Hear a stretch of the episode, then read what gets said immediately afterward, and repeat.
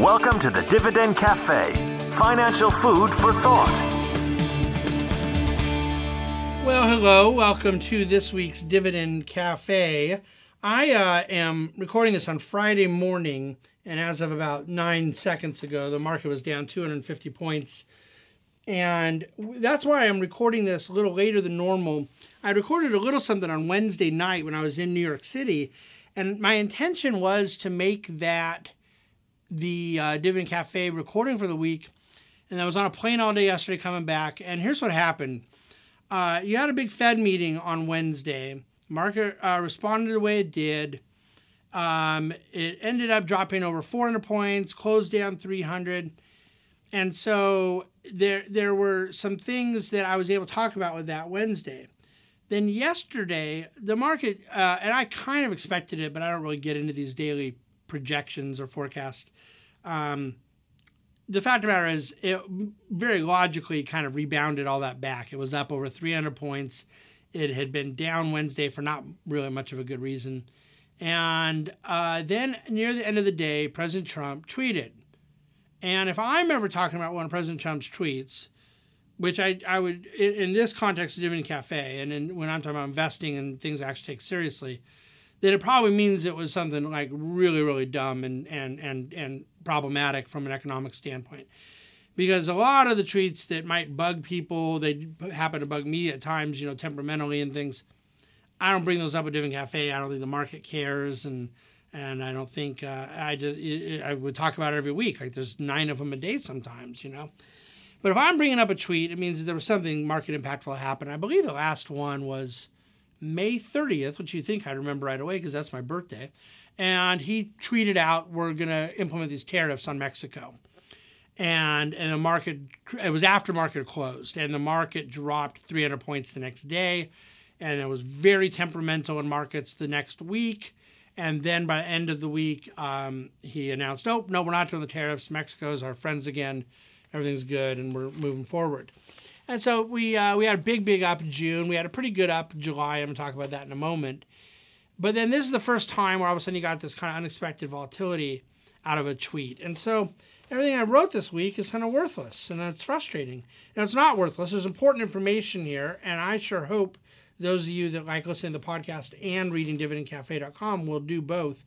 But I'm not going to go through everything that's in the paper this week in my commentary here right now because now that I have the ability to be real current and real time, I'm going to try to do that. And we're like I said, so net net, if we were up 300, closed down 300, and we're down another 250, we've given up 800 to 900 points in uh, about four hours of trading. The last two hours yesterday and the first two hours today. And if the Dow's sitting at about 26 300 right now, give or take, and again, by the time you're listening, I don't know where we are. Uh, we were at 27,400 in the middle of July. So we've given up over a 1,000 points. As a percentage, it's not very much actually, but really, um, that has all happened on the back of very good news in earnings, um, okay news economically, some not so good, some pretty good, and then um, and then you, the Fed giving an interest rate cut that of course had been priced in. So to try to isolate this to anything primarily other than the trade issue, I think is really disingenuous. So I got to kind of unpack that here for us today and leave you going into your weekend with as much update as I can. So let's start with earnings season. I'm holding some papers here I want to put down, but let me get this out of the way.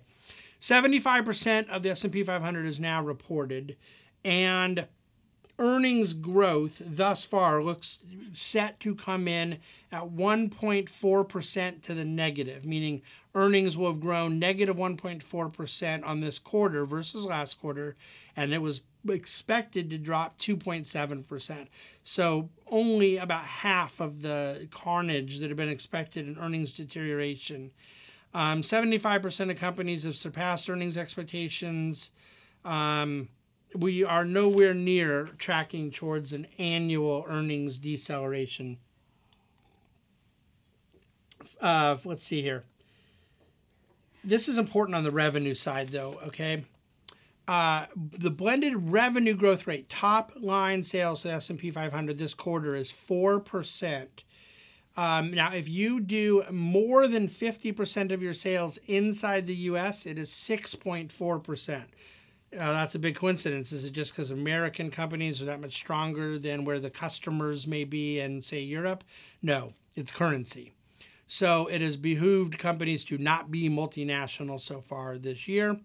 Uh, by the way, there's a negative revenue number, it's a, a decline of 2.4% for companies that do less than 50% inside the US. So you've gotten a currency impact um, that's been the opposite of what we've been experiencing, if you follow me.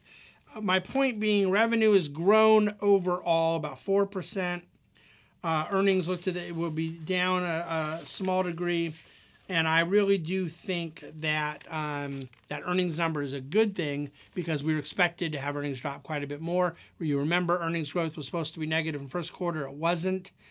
Uh, earnings growth is expected to pick up third and fourth quarter. So the way you blend the numbers, I think that we're tracking to end up the year with somewhere between uh, two and four percent full year growth in earnings in 2019 over 2018 we were uh, I don't know 10,000 hours of media time was spent at the beginning of the year talking about earnings recession that we'd have a negative number in earnings on the year.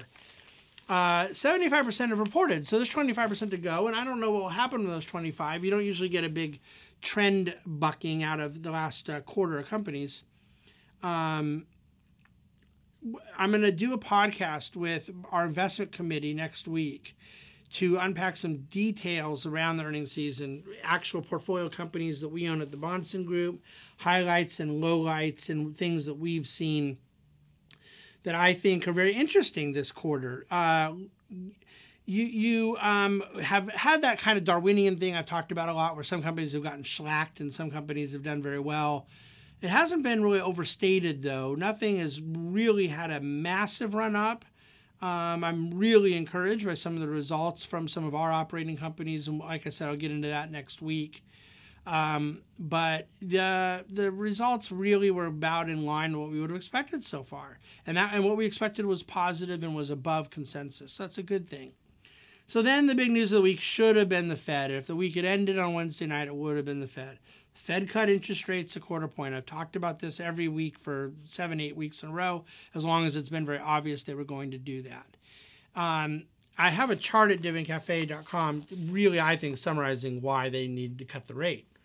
Um, the key policy rate in Switzerland right now is negative 75 basis points.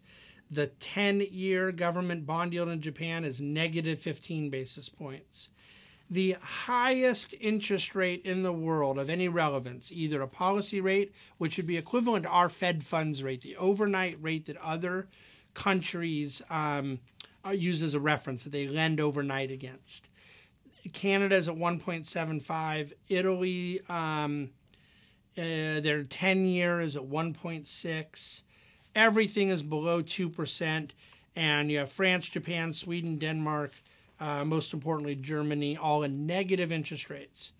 The highest rate in the world is the U.S.'s Fed funds rate, which was two and a quarter to two and a half, and now it's been dropped by a quarter point. So somewhere between two and two and a quarter. Our 10 year government bond yield, 10 year treasury would have been at about a little over 2%. It dropped to a little over 1.9 in the last couple days. Um, what are we in now? We're in the beginning of August. It was October, November of last year, 2018. I mean, eight months ago, and our 10 year was at 3.3%, and it's now dropped to a one handle. It's that's unbelievable. For a government, a 10 year government bond yield of the world's reserve currency, um, where arguably the economy is very strong, unemployment is very low, to have dropped 40% from 3.3 to 1.9 in eight months in a growing economy, it's just this is historical stuff going on. So what I mean by the Fed had to act is that the Fed's being pulled down by um, everything happening globally. And I, I don't think that the politics of this are really all that interesting. Um, if anything, I don't really believe this, but I, I if I'm going to have to say anything that the Fed would have done or not done from political pressure, you could argue they may have been more likely to have done the full half a point, two 25 basis point cuts right now if they were not worried about being accused of capitulating to political pressure. Now, I truly believe, I disagree with these Fed governors on a lot. I disagree with them on more than I agree with them. But I really do believe that they're not pressured into something or out of something by the president's jawboning on Twitter or in the press. But to the extent that there would have been some criticism, like, oh, did you get bullied into this by the president, you could argue that they may that may have been a, a factor, if nothing else, subconsciously. But I'm not going to get into the psychology of the the Fed governors right now. Um, I will argue to I'm blue in the face that they are doing something right now that I don't think is going to be very helpful. Uh, they probably don't have much of a choice. I talk a lot this week about the credit markets. High yield bond spreads are right now about 4%.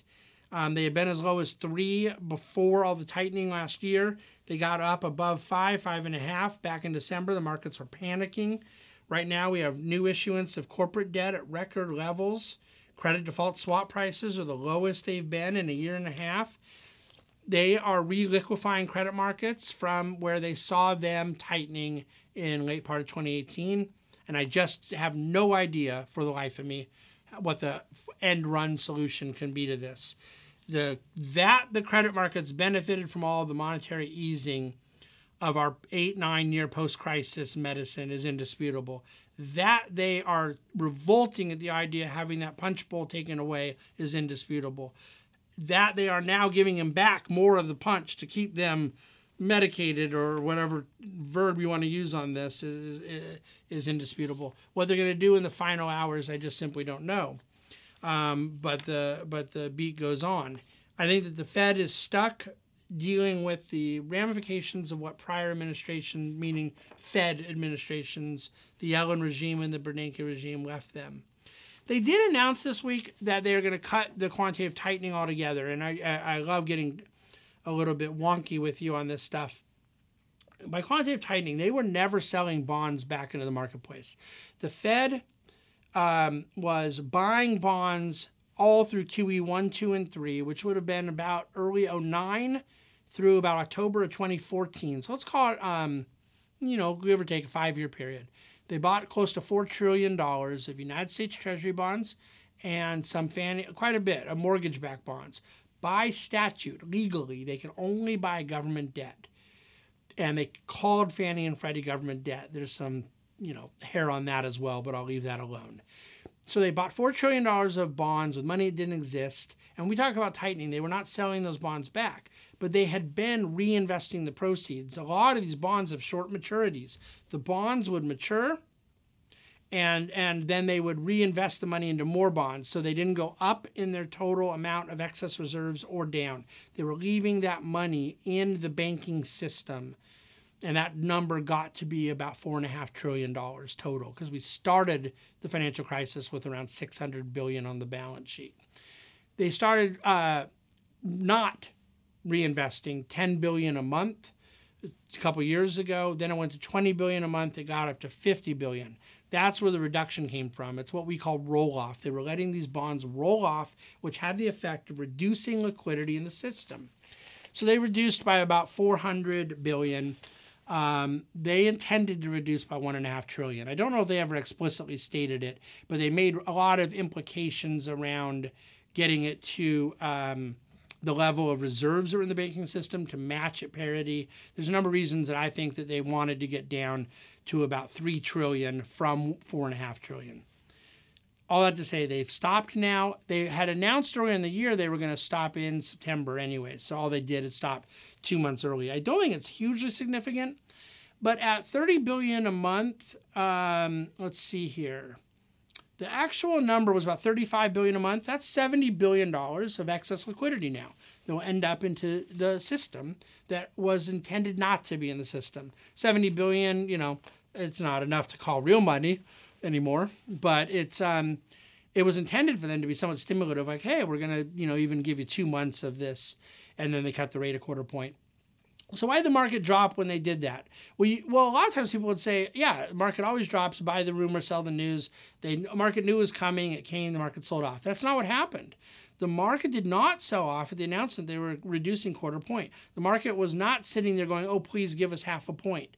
um, the market had not priced that in. The Fed funds futures market had pretty much said we're likely to get a quarter point. We think we'll get another quarter in September. That's exactly what happened. The stock market for at least the first hour stayed about even. But during Chairman Powell's press conference, he made a reference to this is not the start of a extended easing cycle.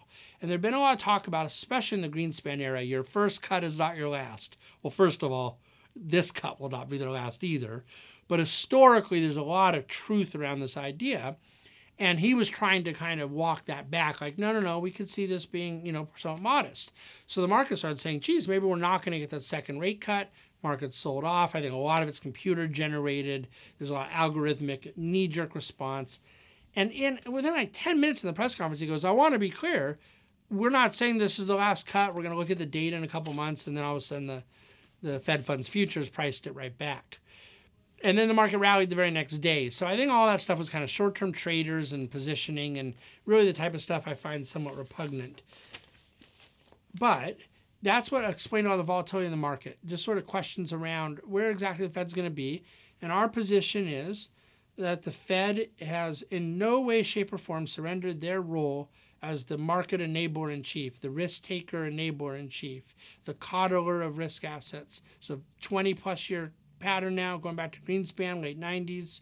For all I know, this could play out the way it did in the 90s. We were in the middle of pretty significant economic expansion in 95, certainly in risk assets, real estate, stocks. Greenspan came in and cut rates after uh, this technically was in 96 after 95 saying he was worried we were going into you remember the famous quote irrational exuberance. And then you had a run in the s&p that the market has never seen 96 97 98 99 I don't think we're going to go into a dot com expansion, that technology expansion, a lot of it was fundamentally driven. We were in an incredible period balanced budget, globalization, a lot of really, really fundamentally solid things were happening in the late 90s. And we let the fact that pets.com went to 200 bucks a share take away from the fact that there were plenty of rational things happening, moving the economy forward in the late 90s. And then it just got overly euphoric and blew the heck up.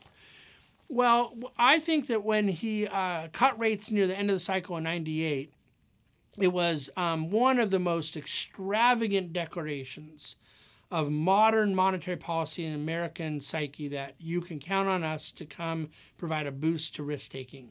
And it has not backed off since. Some have been preventative cuts, like that one in 98, where they were saying, oh, we're worried about some stuff we're seeing in Russia and Thailand and and then he he famously cut uh, worried about Y2K. That whole thing was a dud, but he didn't take those cuts back. And then 9/11 happened, and he cut significantly. And you know some of these things were were legitimate, but you yeah, the housing bubble building up. We got a long history of the Fed. Maybe I should write a book someday about it. Okay, well here's the thing. Right now, we have 3.7% unemployment. We created 164,000 jobs last month. We've created something in the range of half a million jobs on average every quarter for as many quarters going back as you could count. Um, best wage growth we've had in over a decade, uh, highest labor participation force in well over a decade. And we're sitting here cutting rates and barely cutting them. So, why? What's the point? Well, first of all, there's no point in the one cut they're going to have to do a second cut for it to really have any efficacy uh, around the so called insurance. And I think that it primarily just enables those credit markets I talked about sooner to keep swimming. Now, is part of it that he is worried about the impact of the trade side? I don't really know. He did make reference to it. It's good cover. He did talk about they're not hitting their inflation target. Um, the inflation data is, I hate the fact they have an inflation target unless that target's zero, but it's not that far from their inflation target.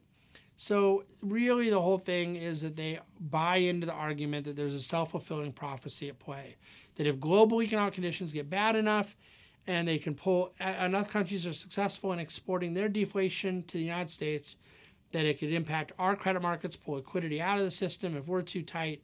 So, let's go be looser. Um, the, they are not forming the bond market, they are responding to the bond market. The bond market yield curve is inverted and they would have to cut at least another quarter point just to bring the short term rate back equal with the 10 year treasury. So um, the inversion is the bond market telling the Fed you're too tight. and and and that's where I think we are. So that could should be the end of my podcast now. It should be all done. I've said everything I got to say. The Fed was a big deal this week. Uh, primarily right now, the market and risk assets have probably made the bulk of the returns they're going to make on the year. Uh, putting it mildly, be fundamentally driven, be defensive, be balanced be focused on the dividends of uh, well run companies, all the things I would normally say that I believe tooth and nail.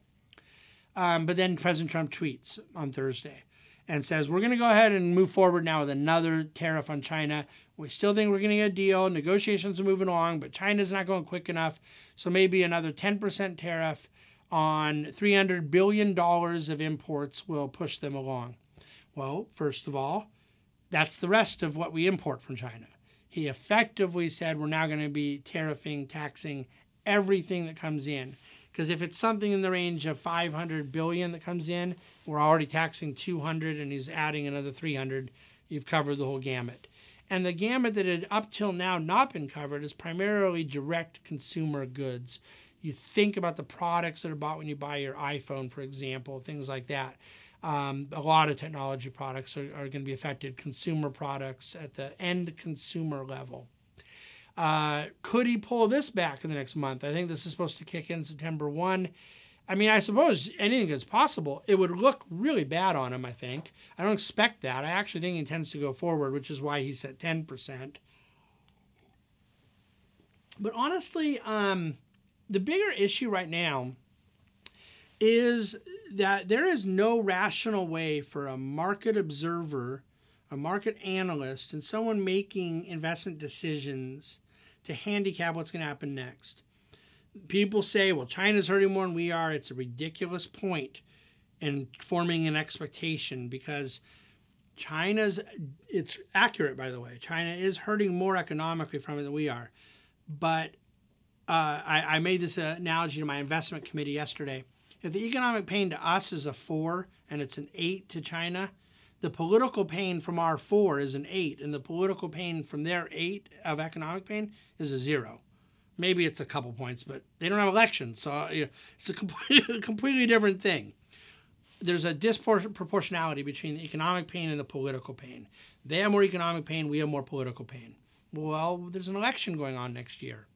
There's an election going on where markets have to start to worry about is there someone who is going to get elected who is advocating new taxes on investment transactions, wiping away student debt, making college free, making preschool free for everyone, uh, uh, universal income, Medicare for all, Green New Deal. These are all things. Now, most of them just die at the Senate, and I don't think the market's worried about that. A lot of those extreme things but there is a not 0% chance and not only a 10% chance there's a significant chance markets have to worry about at some point where a, a deregulatory president becomes a re-regulatory president where a corporate tax cutting president becomes a corporate tax increasing president.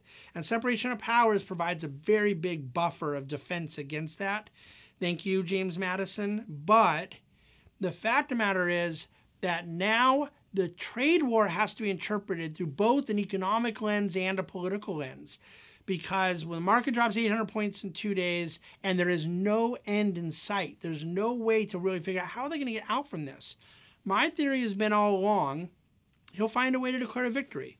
He'll get a deal. It wasn't really everything they said they wanted, but sort of like what happened with steel and aluminum and stuff, he'll kind of just move on from it. I don't know that he can do that here. This is like really, really big table stakes. And I do not believe China will back down. Um, the pain would have to get far more significant and last a lot longer. And to that degree, I think it is possible that what President Trump is saying is completely right, that they want to wait for the next election. And and of course, China may be playing a game of chicken because if he is reelected, they'll regret it. But their calculus may be if we hold off long enough, it could actually create what we want is for him to not get reelected so we get a better deal in a year or two. And by holding out, we help the odds of him not getting reelected. And that's where a lot of this feels to me like it's going.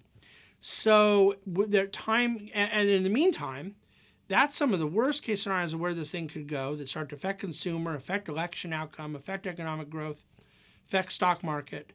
But I think that the entire idea about business investment, long term capital goods, capital investment, capital expenditure, productivity enhancing behavior, that now is completely off the table.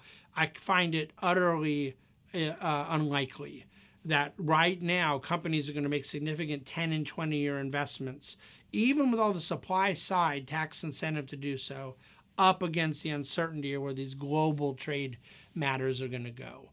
So I'm not really even so much talking about what I think ought to be done or not done. I'm more just saying I don't really know what is going to be done. Both sides are in a very difficult position, including the U.S. And anyone who's sitting there going, "Oh no, no, we got all the leverage," it's not true. There's an unpredictability to it. There's an uncertainty to it, and markets don't like uncertainty.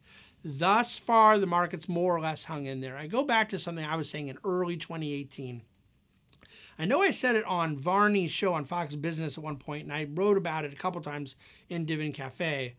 But almost the best thing that could have happened is if the market had just dropped another thousand points when it already started dropping from the trade war, another 2,000 points, something to wash it out and really give the message this trade war path is going to be very, very problematic. Fact of the matter is, markets have performed really well, as you know. Now, we ended up being kind of flattish last year. You had Federal Reserve stuff. Q4 was not good. But even then, you're talking about mid single digit drop for the first time in nine years. It wasn't that big of a deal. And this year, now markets were up almost 20%.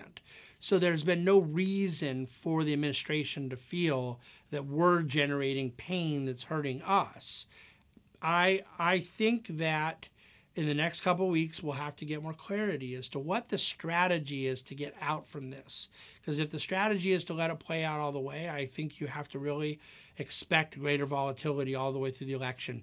Not because the market's worried about Elizabeth Warren, not because we don't know if the Fed's going to give us another rate cut or not, but because there will be enough uncertainty around these global economic conditions and potential for enough suppression of trade, which brings down risk premium in the market.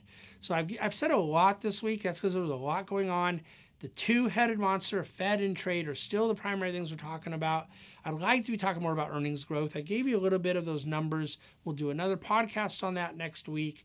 Earnings environment is still pretty good. Never underestimate the profit motive and the rationality of brilliant people to find a way to make more of it. So earnings are not my concern right now, but the notion of top-down suppression in the market out of trade and out of um, well, and at this point, the, the Fed is not going to be with, w- withdrawing liquidity from credit markets. There's your sort of uh, glasses half full here. Is mm, yeah, fourth quarter last year, I was talking about two-headed monster in the sense of I don't know what's going to happen in the trade deal, and the Fed is extracting liquidity from credit markets, and it's starting to really hurt. Now you still have uncertainty trade deal, but you don't have the Fed extracting credit from liqui- uh, liquidity from credit markets. You don't have dollars being extracted out of emerging markets. Um, you don't have uh, overly indebted companies having their borrowing costs go higher, creating a negative feedback loop. So overall, we're in a better position from a macro standpoint than we were. Yet there's still this uncertainty lingering, and I got to stay laser focused on it uh, because I'm not convinced at this point that we're headed to an easy cosmetic victory. Um, we shall see. Okay, I'm going to leave it there. Thanks for listening, Dividend Cafe. Give us a rating, forward this around. Uh, by rating, I mean hit those stars on your iTunes. I don't really know how Stitcher and Google Play and Spotify and some of the other players do their ratings, but there's got to be a way. So all I know is those things really help us with the kind of algorithm um, so we appreciate you getting a, forwarding around to your friends and people you think might be interested. And uh, we will be, have uh, another podcast next week, even before the the weekly, because we're going to do a little panel with the investment committee to talk about earnings season. So I'll look forward to that getting out to you Monday or Tuesday next week. Uh, thanks for listening to the Dividend Cafe. Thank you for listening to the Dividend Cafe financial food for thought. Bahnsen Group is registered with Hightower Securities LLC, member of FINRA and SIPC, and with Hightower Advisors LLC, a registered investment advisor with the SEC. Securities are offered through Hightower Securities LLC. Advisory services are offered through Hightower Advisors LLC. This is not an offer to buy or sell securities. No investment process is free of risk, and there is no guarantee that the investment process or the investment opportunities referenced here will be profitable. Past performance is not indicative of current or future performance is not a guarantee. The investment opportunities referenced herein may not be suitable for all investors. All data and information referenced herein are from sources believed to be reliable. Any opinion, news, research, analyses, prices, or other information contained in this research is provided as general market commentary. It does not constitute investment advice. The team at Hightower should not be in any way liable for claims and make no express or implied representations or warranties as to the accuracy or completeness of the data and other information or for statements or errors contained in or omissions from the obtained data and information referenced herein. The data and information are provided as of the date referenced. Such data and information are subject to change without notice. This document was created for informational purposes only. The opinions expressed solely those of the team and do not represent those of Hightower Advisors LLC or any of its affiliates.